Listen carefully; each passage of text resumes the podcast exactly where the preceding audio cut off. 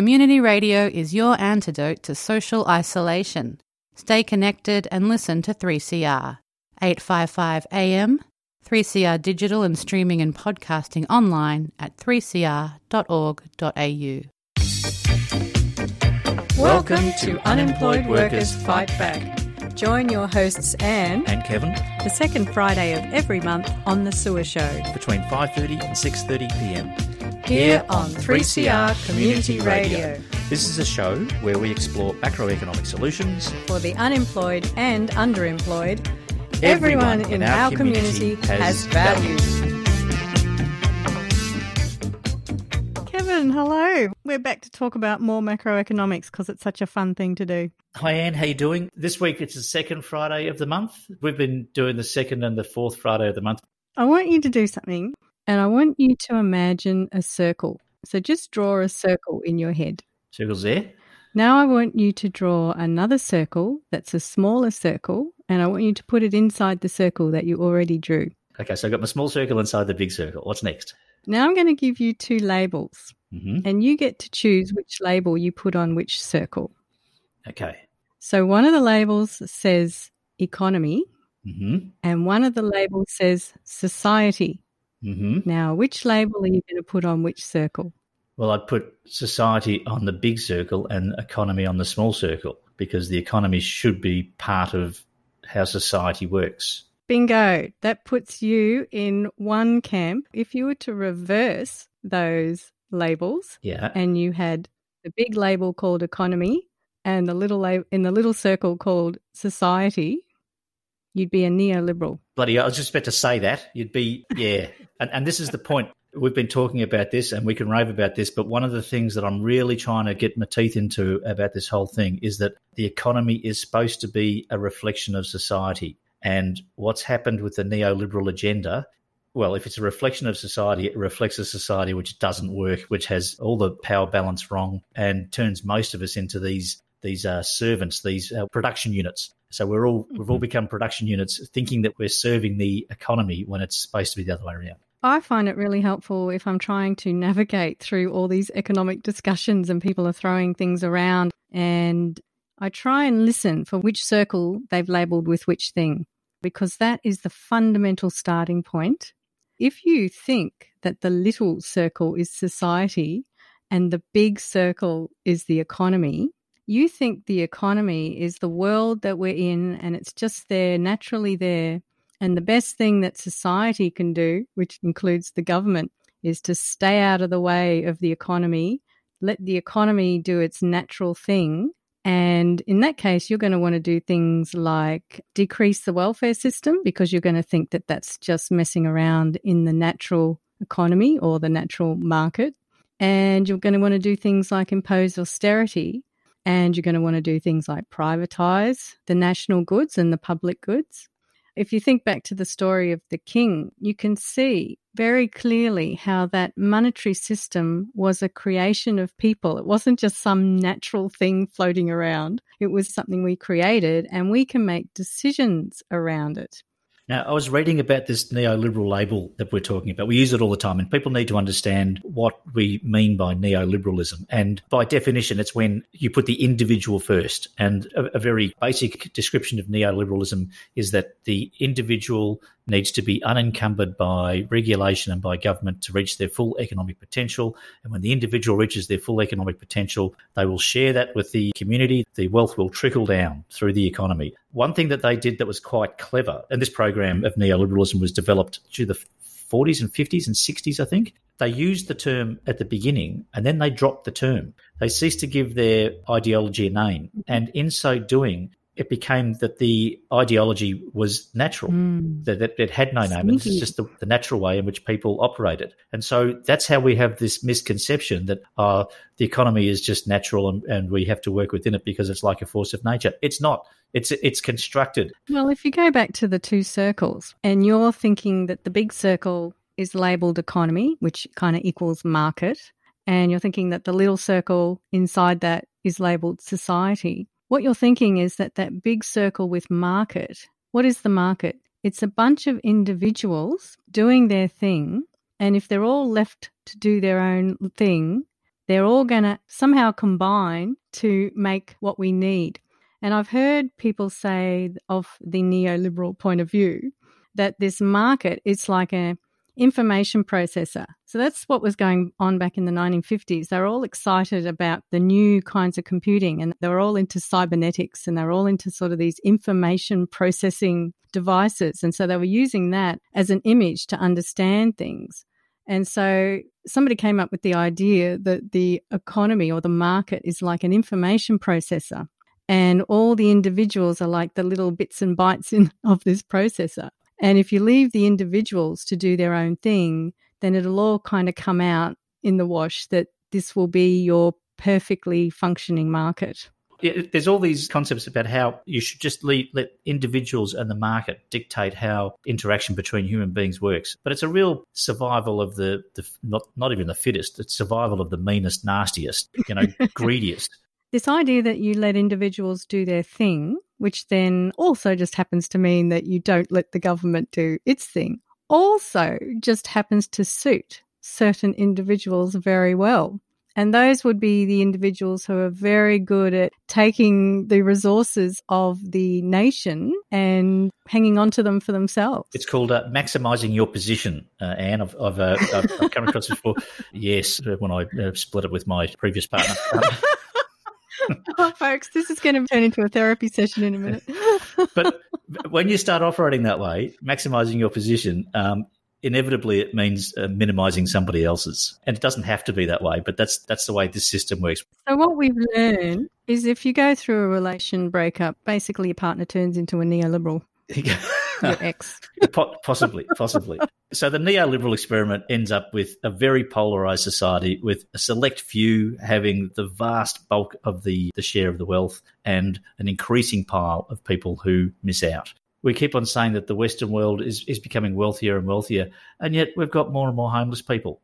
How does that work?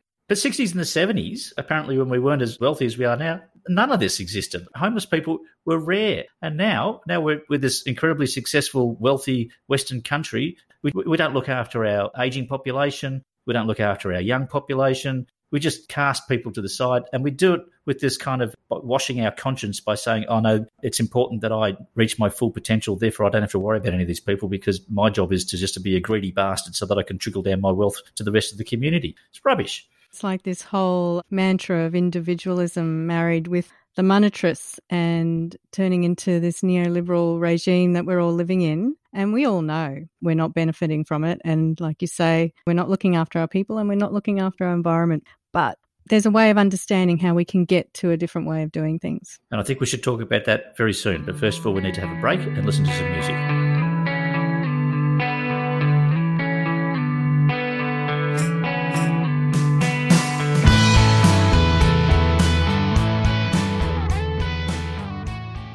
You're listening to 3CR 855 AM on digital and on the internet www.3cr.org Okay, so that was Moaning Lisa, the band I'm going to feature this week. Moaning Lisa, local band, fantastic band. And that song was "Take You Out" off one of their albums. I think they've only got one album. They're they're pretty um pretty new. We've had some pretty heavy hitting guests. Last time round we had Bill Mitchell, and the guy is a walking brainiac. Man, oh man, you've got to concentrate. And the show before that we had Steven Hail, who again is not short of neurons in the uh, upstairs department. And when you're listening to these guys, it can be pretty draining. So, what we're going to do this week is we're going to try and explain what the hell it was that they said. We've had the heavy hitters, Kevin. Now we have to interpret you know, for ourselves and for everybody else.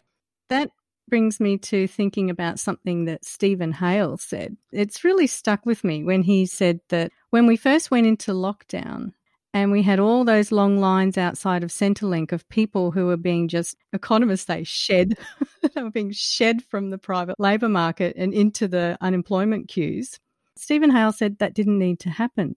Now, isn't that just amazing that someone knows enough to know that you didn't have to stress out thousands and thousands of people like that? And I was thinking about what must it be like to be a macroeconomist and you're walking down the street and you're walking along and you turn the corner and you see this queue of people outside of Centrelink. If you're a macroeconomist, what you do is you think to yourself and you go, hmm, their automatic stabilizers aren't working very well, are they? and so when you live in the headspace of a macroeconomist, you start to understand what's going on. And that understanding really helps you to see what's possible and where we could be doing better there's a lot of confusion about the discussion about the debt, and so we, you know, we're talking about um, all the money that the government has spent just recently with this 200 billion dollar program to fund the national wage and childcare and and all this sorts of stuff. All the commentators are worried about the debt. All the journalists and politicians are saying, "Oh, we're going to have this debt," and they're talking about bonds. And I really think we need to unpack that and explain in simple layman's terms the misunderstanding that exists uh, with government bonds and government debt. You just have to say that word debt and you want to run around screaming, help the debt. Are you scared of the debt, Kevin? No, not at all, because now I understand it. I've had Bill Mitchell and Steven Hail explain it to me, and these guys do know what they're talking about. And I sat there and my brain fried, and and and I think there's some connections were made, and now I have, I think I have a basic understanding of it and I, and, I, and I want to share. I want to share this this new knowledge with everybody because it's um it's quite remarkable. You're going to go running through the streets, aren't you? There's this report that's come out, Anne, from a, a mob called Per Capita. Some facts about debt, and it was a good read. I enjoyed this read. Some facts about debt didn't give you nightmares, huh? Well, it was pretty short and pretty straightforward, and, and that's what we're trying to do is, is keep things simple Debt is on everyone's lips now because we've just seen the government spend its billions and billions and billions of dollars helping to deal with the coronavirus lockdown. And so now people are wanting to know, well, what does that mean for me? All that spending that the government's just done, and the word debt is getting thrown around. Think tanks like Per Capita are wanting to help people understand what's going on, and they've gone a long way to doing that with this document of theirs which you can find online at percapita.org.au. And it's called Some Facts About Debt, a per capita discussion paper. And the authors are Emma Dawson and Matthew Lloyd Cape. So, how about we have a little trek through this document, Kevin? So what they do is they say there there are all these myths, and, and then they, they bust them apart. So the first one that they talk about, they say myth: Australian public debt is very high. And then they say, fact, by global standards, Australia public debt is very low. General government net debt as percentage of GDP for Australia, compared to the rest of the world, Australia does not have a very large public debt. The worst, the worst one there is Japan. Yeah, and how about that? And they're not experiencing outrageous inflation. In fact, their standard of living isn't too bad. So I would say that you wouldn't even look at comparing the debts of different countries to figure out how well they're doing economically. In, in a way, they're not relevant numbers because it doesn't mean that you're doing better if your debt's low, and it doesn't mean you're doing worse if your debt's bigger. Now, when we talk about debt, the technical term for debt when we're talking about public debt is that it's an accumulation of the deficits that the governments have run over time. So it's a technical accounting term and it's different to what we in the in the private sector call debt if I'm in debt, I owe somebody some money. But if the government is in debt, it just means that they've been running deficits and they don't actually owe money to anyone. It's just currency creation. Essentially, what they're saying is that the government has been creating more currency than it's been collecting in taxes, and that is technically called their debt. But they don't have to pay it back. So it's not much of a debt. You really want to know whether you're talking about the debt of the currency issuer or the debt of a currency user. And sometimes, interestingly enough, a government, even a federal government, can be a currency user. And in that case, they are going to worry about their debt. Here's a quiz question for you, Kevin. Can you give me an example of a country that might be a currency user? A country that might be a currency user. Think think about where pizza came from. Italy. Anyone in the eurozone is a currency user because they gave up their. Ah, oh, because they're they're on the eurozone. So the second most in debt country is Italy. The reason why their economies are on the skids is because they're not the currency issuers. So that when they get debt, they can actually be forced to try and pay it back through austerity measures.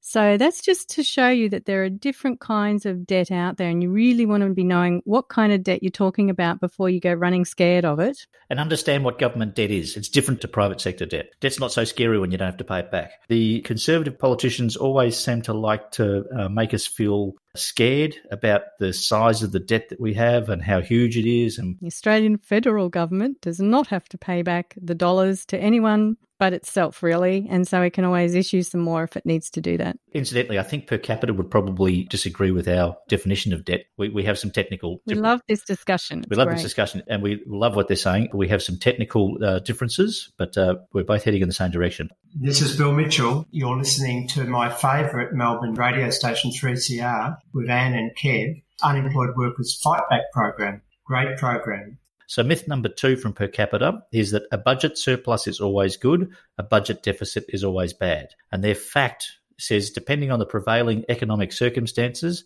budget surpluses can harm the economy and deficits can help. Woohoo! On the money, that one. This is a great discussion because the, the rhetoric from government after government, this is from both Labor and Liberal, they're chasing these surpluses. And one thing that I've learned through this whole MMT experience is, is to understand what that means. I think we pretty much would agree with what they're saying, and we want to blow open that surplus is good thing. Modern monetary theory doesn't say whether they're good or bad. So they're either useful or not useful depending on what your economy as a whole is doing. So the country that's always given as an example of where a surplus might be a good thing is Norway. And that's because they're exporting a whole bunch of oil. They've got a current account surplus, which means that it's better for them to run a surplus in their own domestic economy. But most economies throughout most of history are going to want to run a deficit because that is essentially the investment of money into the economy that enables the economy to happen. And that's that little circle in the big circle. The market can happen because the big circle is putting the money in there for it to happen. Let's just summarize a government surplus equals a private sector deficit.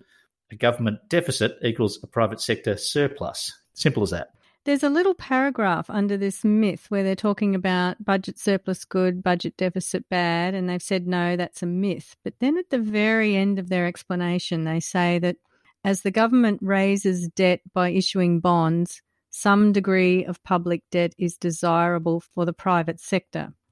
Bill Mitchell always points out, and I think it's pretty hilarious, that when the government does run a surplus, and the Australian government almost managed to achieve that, and they did achieve it in recent memory.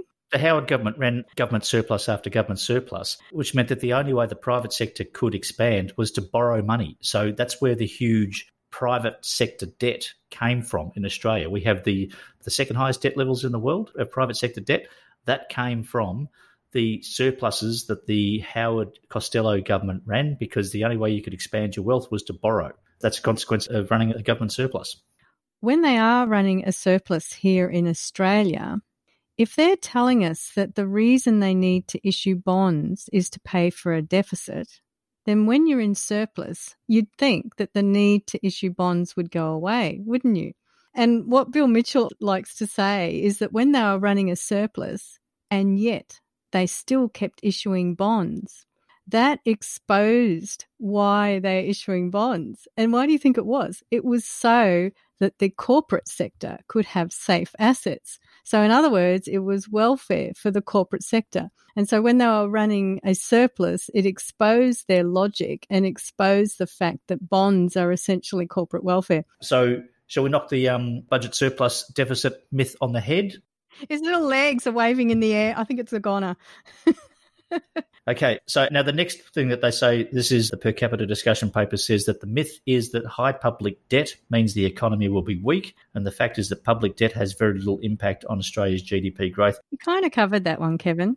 We agree that a high public debt does not equal a weak economy. We agree with that. But we don't agree is that debt has no impact on GDP. And I think you pretty well covered that, Kevin. Yeah, look, the only thing that my logic tells me about public debt and GDP is that public debt can have a very good impact on GDP. If you have government spending and it's assisting the economy to, to be more productive, then that should be good for GDP. The exact relationship between a public sector debt and GDP, I, I honestly don't have the figures. We're going to have to get an economist in for that one. Yeah. I notice under this myth that they've got this terrific diagram. It's a circle. We all love our circles in economics. And this one they're calling the virtuous circle of public investment. Uh, if you do get hold of this paper, I would just rename that one the irrelevant circle of public investment because, in fact, it's not telling us what goes on.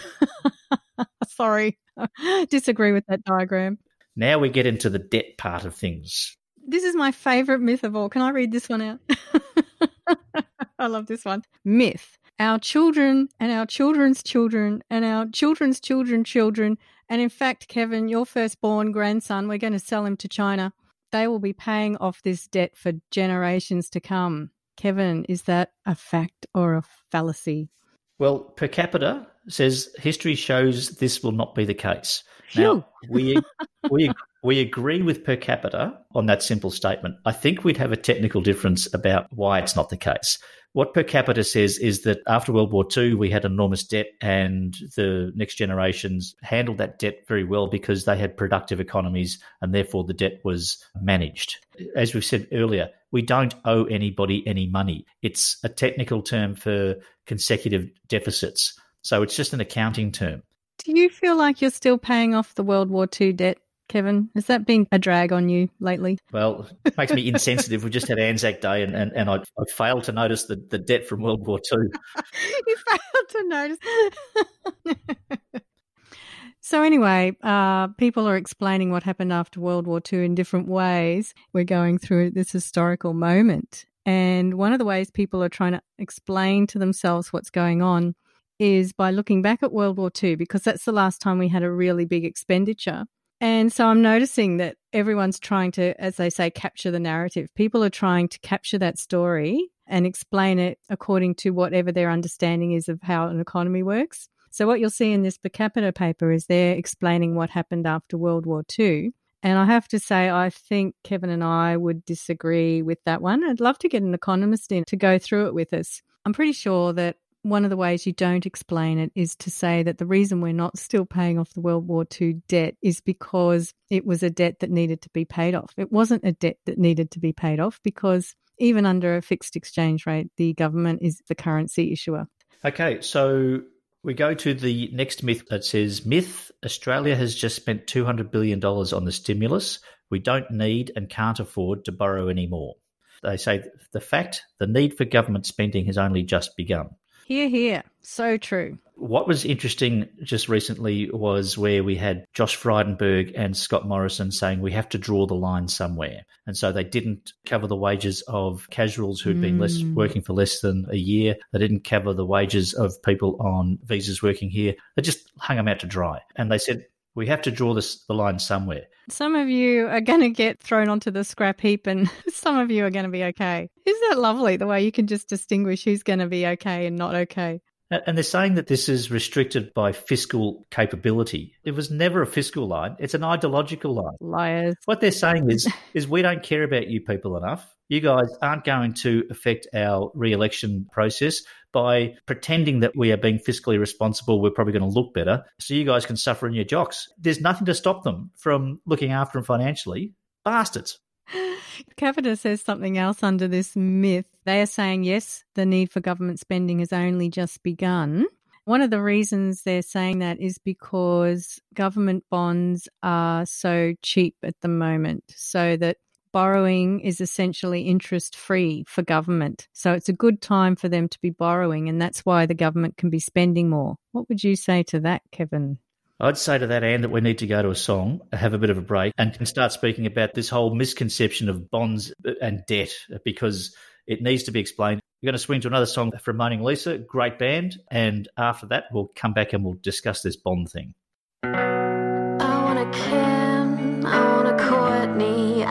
Florence, I want an Annie, I want a Sid, I want an Ellen, I want an Ellen and a Carrie.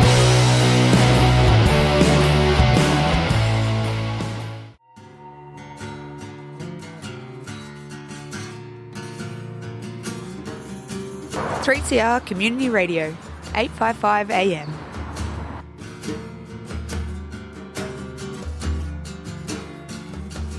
Okay, so that was uh, Moaning Lisa with Carrie. I Want a Girl. I love uh, Moaning Lisa, and I went and saw him at the Tote with my mate Pete uh, a little while ago, and I saw him at the Lockhart Music Festival last year as well. Just fantastic. Anyway, so I was at the Tote with Pete, and I didn't understand the dynamic of the band Moaning Lisa. It's the three girls and a guy, and the, and the girls are they like girls. So there's uh, Pete and myself. We're two middle-aged white guys at the Tote watching this band with a lot of girls who were there.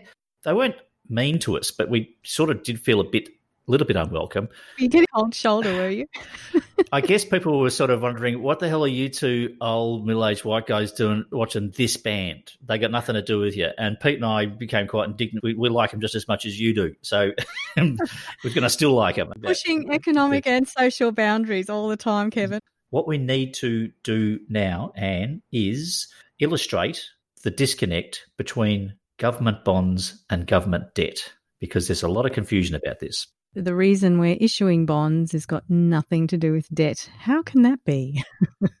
After World War II, we had a fixed exchange rate. A fixed exchange rate meant that you could have a certain amount of currency in your economy. If you had too much currency, it would uh, knock your dollar up or down. If you had not enough currency, it would alter the value of the dollar the mechanism that they used to extract currency from the economy, if there was too much currency there, was to sell government bonds that would suck currency out of the economy and therefore maintain that level of the dollar.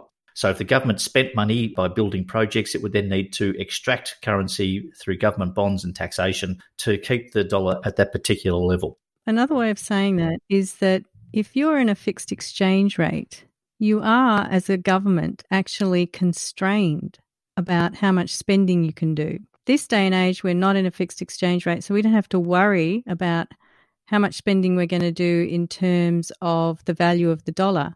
But back then, they were constrained by the value of the dollar. So, what we're illustrating here is the connection between fiscal policy and government bonds. So, in the fixed exchange rate, Government bonds were used to maintain the value of the dollar by extracting currency from the economy. So, back in the fixed exchange rate days, there was a direct connection between government bonds and fiscal policy. 1983, Keating floats the dollar. That connection no longer exists. Now we don't need to use government bonds to manage the value of the dollar or fiscal policy. Now, government bonds only have to do with monetary policy. Do you remember the big party back in 1983 when they floated the dollar and everyone ran out into the streets and went, Yay, now monetary policy's got nothing to do with fiscal policy? Don't you remember that big party? No, I do remember. I went, I went to. I went to a pub um, once and uh, got into an altercation. Well, I didn't. I was I was a, bystander and ended up in the back of a divvy van, and that was on the night of that Hawke, that Hawke won the election, and, and we, we actually got let out of the lockup at about two o'clock in the morning, and there was a big Labor Party. Never ask what you can remember. I should never ask. I remember that night, but I don't remember that. I don't remember the night they flooded the dollar. I just remember the night the Hawke, Hawke got in.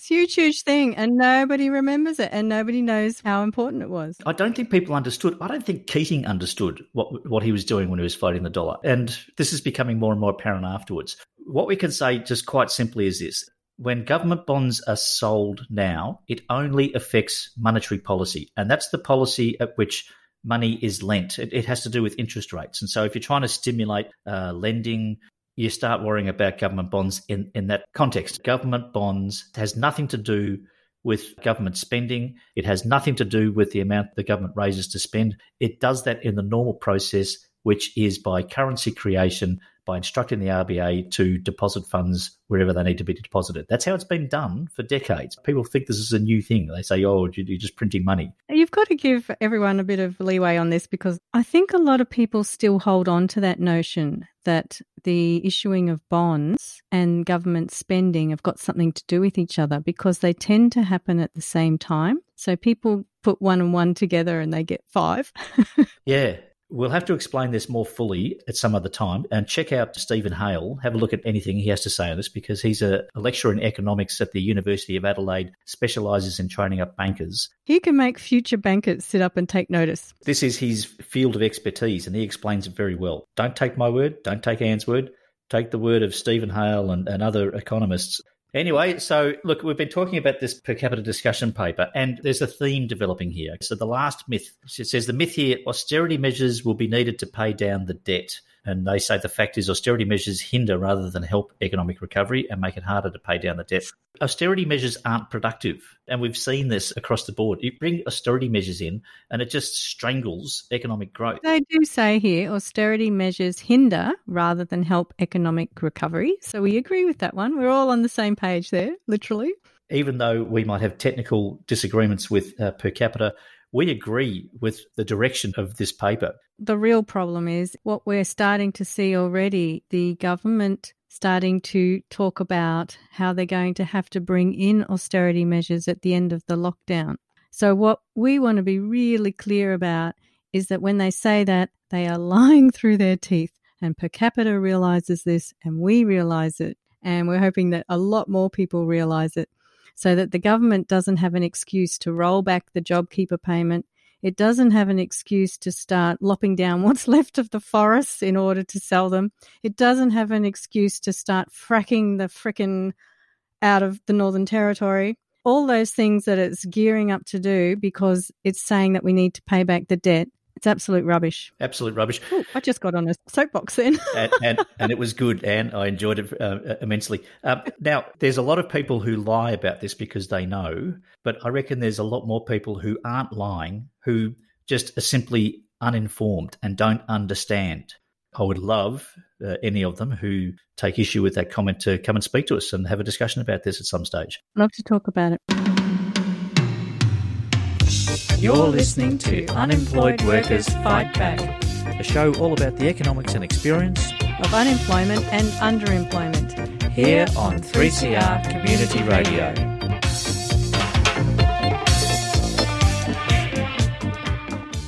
There's plenty of specialist music programs to choose from on the 3CR grid. Explore the 3CR schedule online at 3cr.org.au. It makes me happy. Yes, this is our vibration.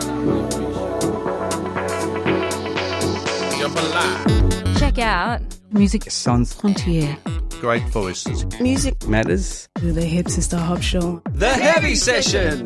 The Planet X Radio Show. Satellite Skies. Shindig. Sweet Dreams.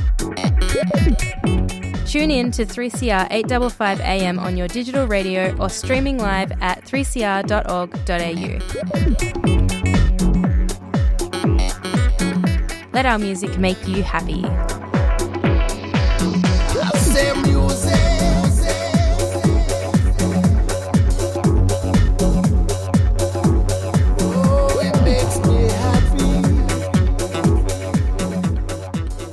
We've got this access to technology. We can just drag people in at whim when we want to. We both have a friend, fellow called uh, Joshua Dalton, who is uh, often helpful to speak about this stuff. We're not trained economists. We are lay people who take an interest in the economy, and so is Joshua. So, Josh is part of the wider community that is interested in modern monetary theory and what it says about the economy.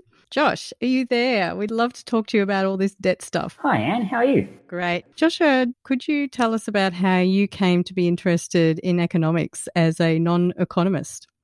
My main thrust into caring about what is the dismal science is the fact that I am actually by trade a scientist. And during the period of Tony Abbott's first government in 2013, I was doing my PhD research. Tony Abbott was elected he was elected on a mantra that debt is terrible, deficits are terrible, Australia will sink into the ocean if we don't get all of this unmanageable debt that Labor has left us with under control. As part of his solution to managing the debt, and I say that with quotation marks, Nobel Prize winning chemists at the CSIRO were fired. And so, as an aspiring scientist, it doesn't paint a particularly promising picture I started to wonder, well, what is this debt actually? Who do we owe it to? Why are we all so concerned about it?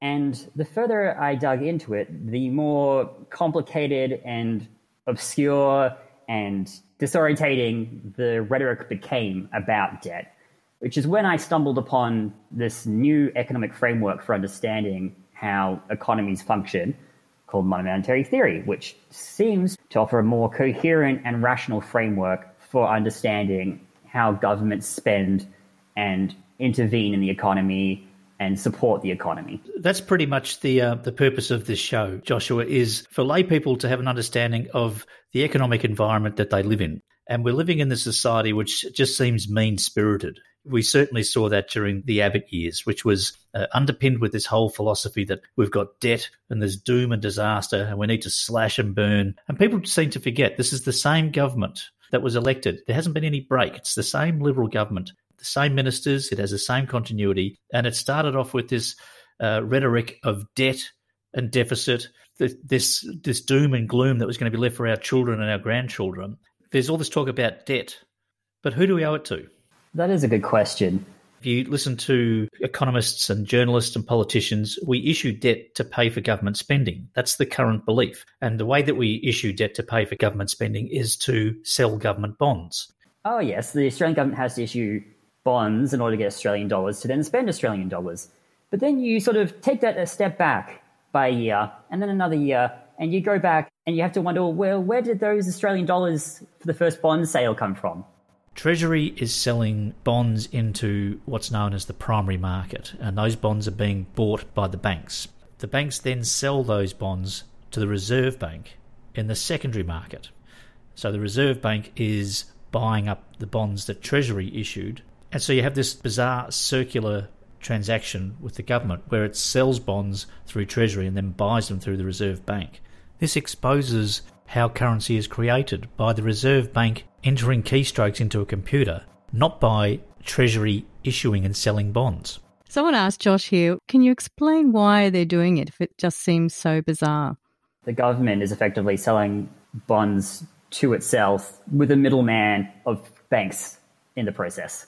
And the questions about why it's doing it relate to understanding of the conventional macroeconomic framework. The government sells bonds to these primary market dealers, these wholesalers who acquire these bonds and then sell them back to the government at a higher price and make a profit off it. So it's great for commercial banks. For the government, though, what it's doing is it's putting additional, what they call reserves, into the banking system. Because under the conventional understanding, if you put reserves into the system, what will happen is that banks will loan out those reserves. And if you're giving out loans, you're effectively generating economic activity and you're pushing up aggregate demand, which is what they're trying to accomplish. If what you're talking about is that the Reserve Bank is putting reserves into the private banking system, what we're talking about is monetary policy. Yes, that's correct. But that's not the issue at the moment. The issue at the moment has to do with government spending, and that's fiscal policy. This is all about monetary policy. And monetary policy is effectively about trying to control how banks lend. What the Reserve Bank is hoping to accomplish by buying these bonds from commercial banks is to put additional reserves into the system because they think that will mean the banks have more money that they can lend out to other people. And it's this phenomenon known as the money multiplier effect. If banks have deposits, they give out loans. Someone who gets that loan then spends that money, which means that another bank gets the money, which they can then loan out again and so on and so forth. In effect, what the Reserve Bank is trying to do is, is trying to promote an increase in activity, which will push up the inflation rate to the target rate that it wants, which is between 2 and 3%. So, what you're saying is that the Reserve Bank is trying to promote the commercial banks to lend, which would require people borrowing money but in the current environment, nobody's borrowing money because everything's so uncertain. I mean, all, all, businesses are shut down. They're not borrowing money. That is exactly correct. And you also have to consider the fact that Australia has the world's second highest private debt level. We're already saturated to our eyeballs in debt and we're drowning in it. And the idea that people will just take on more debt until the point they crush themselves is, is ludicrous. An actual effect of this would be that if a business did have some form of income at the moment and everybody's been knocked sideways, they're not going to borrow new money. They're probably just going to pay down their existing debt. Now, that's not going to stimulate the economy. Yeah, that's correct. It'll make the business's balance sheet look healthier, but it's not going to create new jobs or activity anyway. No one's going to be selling extra goods to that business as a consequence of the business paying down its debt. So let's make this absolutely clear the selling of government bonds does not fund government spending. It has nothing to do with funding government projects. It's just got to do with trying to make lending more attractive. Yeah, that's correct. So, in earlier periods, monetary policy and issuing bonds was all about trying to control the international exchange rate, for example. But it's never at any point been about finding the money to fund the federal government spending.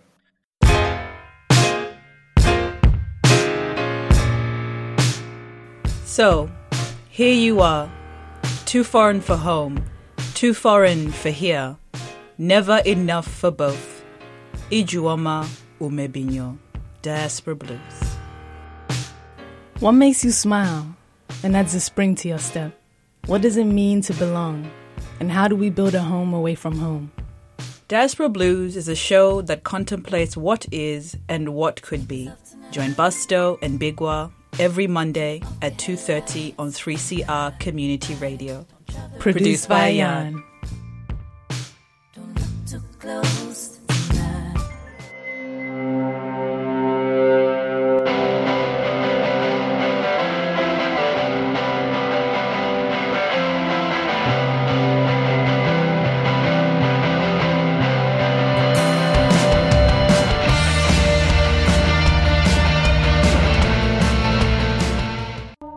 Good by Moaning Lisa. When I say that was good, that, that's the name of the song. The song's called Good. It's a good song, but it's also called Good.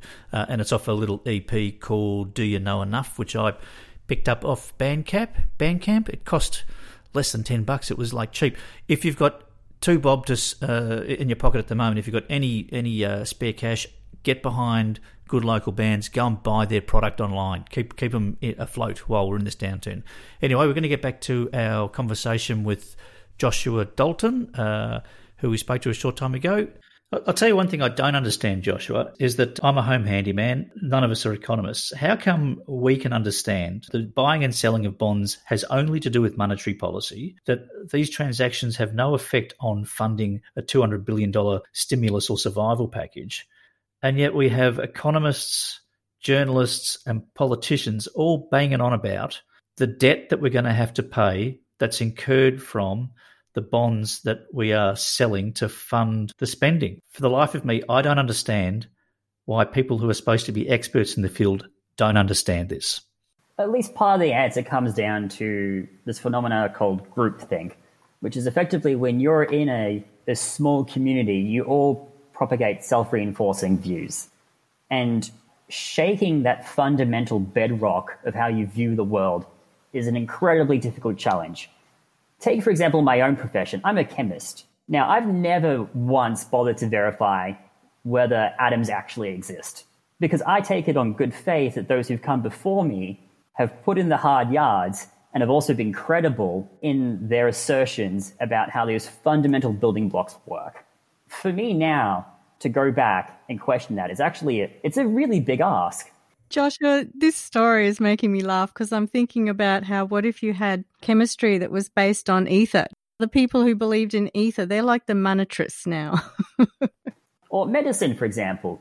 There used to be this perception that, mm, you know, you fell ill because of evil spirits in the air. And it wasn't until hardworking scientists like John Snow in England, the guy who fought a lifetime struggle to point out that actually maybe there's something else going on here. It's pretty scary, isn't it, when you think that the country's being run by a bunch of people who believe in witchcraft? yeah, it is terrifying. Interestingly, Anne, the first interview we did on this show was with a fellow called Duncan Wallace who had studied economics, and he told us that there's now an international group of students who are openly revolting against the curriculum because they recognise that what they're being taught is a load of garbage. We can all very clearly see evidence that these mainstream models aren't working the way they should be. Take, for example, with Japan. So, Japan is a country which has, I think it's about 250% of its GDP, i.e., its national income, as government debt. Now, the mainstream would say that Japan should have sunk into the ocean like Atlanta by now. It should have gone bankrupt, there should be chaos, and everyone should be destitute. But right now, they have some of the lowest unemployment levels in the OECD. They've been funding deficits far larger than our own in Australia for the last 40 years. They're existing perfectly well. Despite uh, what's been taught by orthodox economists, Japan is surviving. Orthodox economists tell us that if governments run deficits, it will be inflationary. Yet what we've seen in the last 50, 60, 70 years is deficit after deficit with flat inflation. So the theories that orthodox economists have been taught are being proven to be factually incorrect. Economics like most disciplines, is actually an evolving subject. And part of the problem is some assertions which were once true no longer apply now. So, like talking about how if you spend too much money, we'll devalue the currency. Well, you can only devalue the currency if it's actually fixed in a ratio against something. So back when Australia used to be on fixed exchange rates, you could run that risk. But the problem is, Keating floated the dollar, which meant we got rid of any like anchor tying the Australian dollar down. And yet we're all still acting as if that anchor is there. They're all acting like they're still traumatized by being on a fixed exchange rate. They're all still in that trauma. Thanks so much for taking the time to speak with Kevin and myself today, Josh. And before we let you go, would you just like to let us know about the group that you're involved with that looks at all this crazy economic stuff? I'm part of a group called Modern Money Australia, which is a national incorporated association that's built around trying to promote this awareness of how economies actually work. We run monthly forums or online webinars right now with COVID 19. We invite actual economists to come and speak to us to explain these ideas. And it's all about improving your understanding of how governments work because then you can ask the right questions of your government when it comes to the policy choices that they make. I think that's a really important thing for the health of our society. How can people get in contact with the group? So you can find us on the internet via our website, which is www.modernmoneyaustralia.org.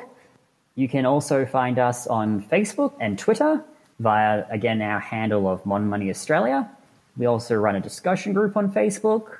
We run a, have a YouTube channel where our previous lectures and presentations have been recorded and uploaded to.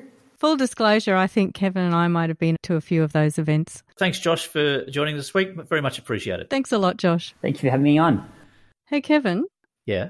I've got a question for you. Mm-hmm. so, the other day, the way you were speaking is I felt like that you were having a bit of an existential crisis. So, I just wanted to know how you're going with that. Why are we here? Why we are here, Anne, is because because we're trying to understand the economy, and the reason we're trying to understand the economy is because it reflects who we are as a society. By understanding the economy, we, we are understanding how it's been hijacked by people running an agenda which does not reflect the society that you or I want to live in. And we want to live in a society where that's socially inclusive, where people look after each other, and to end this nasty neoliberal ideology that's taken over our economy. Uh, it's a, an experiment in economics that's proven to have failed because it leaves so many people behind. And right now, we have a crisis, and things change. We've now got this COVID 19 crisis, and people are questioning how our economy works because it doesn't reflect who we want to be as a society. Well, I got to agree with you that I think this lockdown moment is a great moment to press the reset button and and uh, and set things right. Okay, Anne, uh, we've run out of time. It's the uh, it's the end of the show. It's been a nice nice review show this week. Do you know what we've got uh, coming up for our next show? We're going to have Bill Mitchell back again for the second part of the interview that we did with him. Oh, cool, Roddy. I remember that conversation. He was talking a bit about his past. It was all very nice and homey because he's a Melbourne boy. That'll be the next show coming up. Now, we've got to get out of the way because Mafalda's coming up. You've been listening to Unemployed Workers Fight Back. The show's available on podcast from the 3CR website. Tell your friends about it. We're trying to change the world. Uh, we're out of here. We'll catch you in a couple of weeks' time. See you, Anne. See you, Kevin.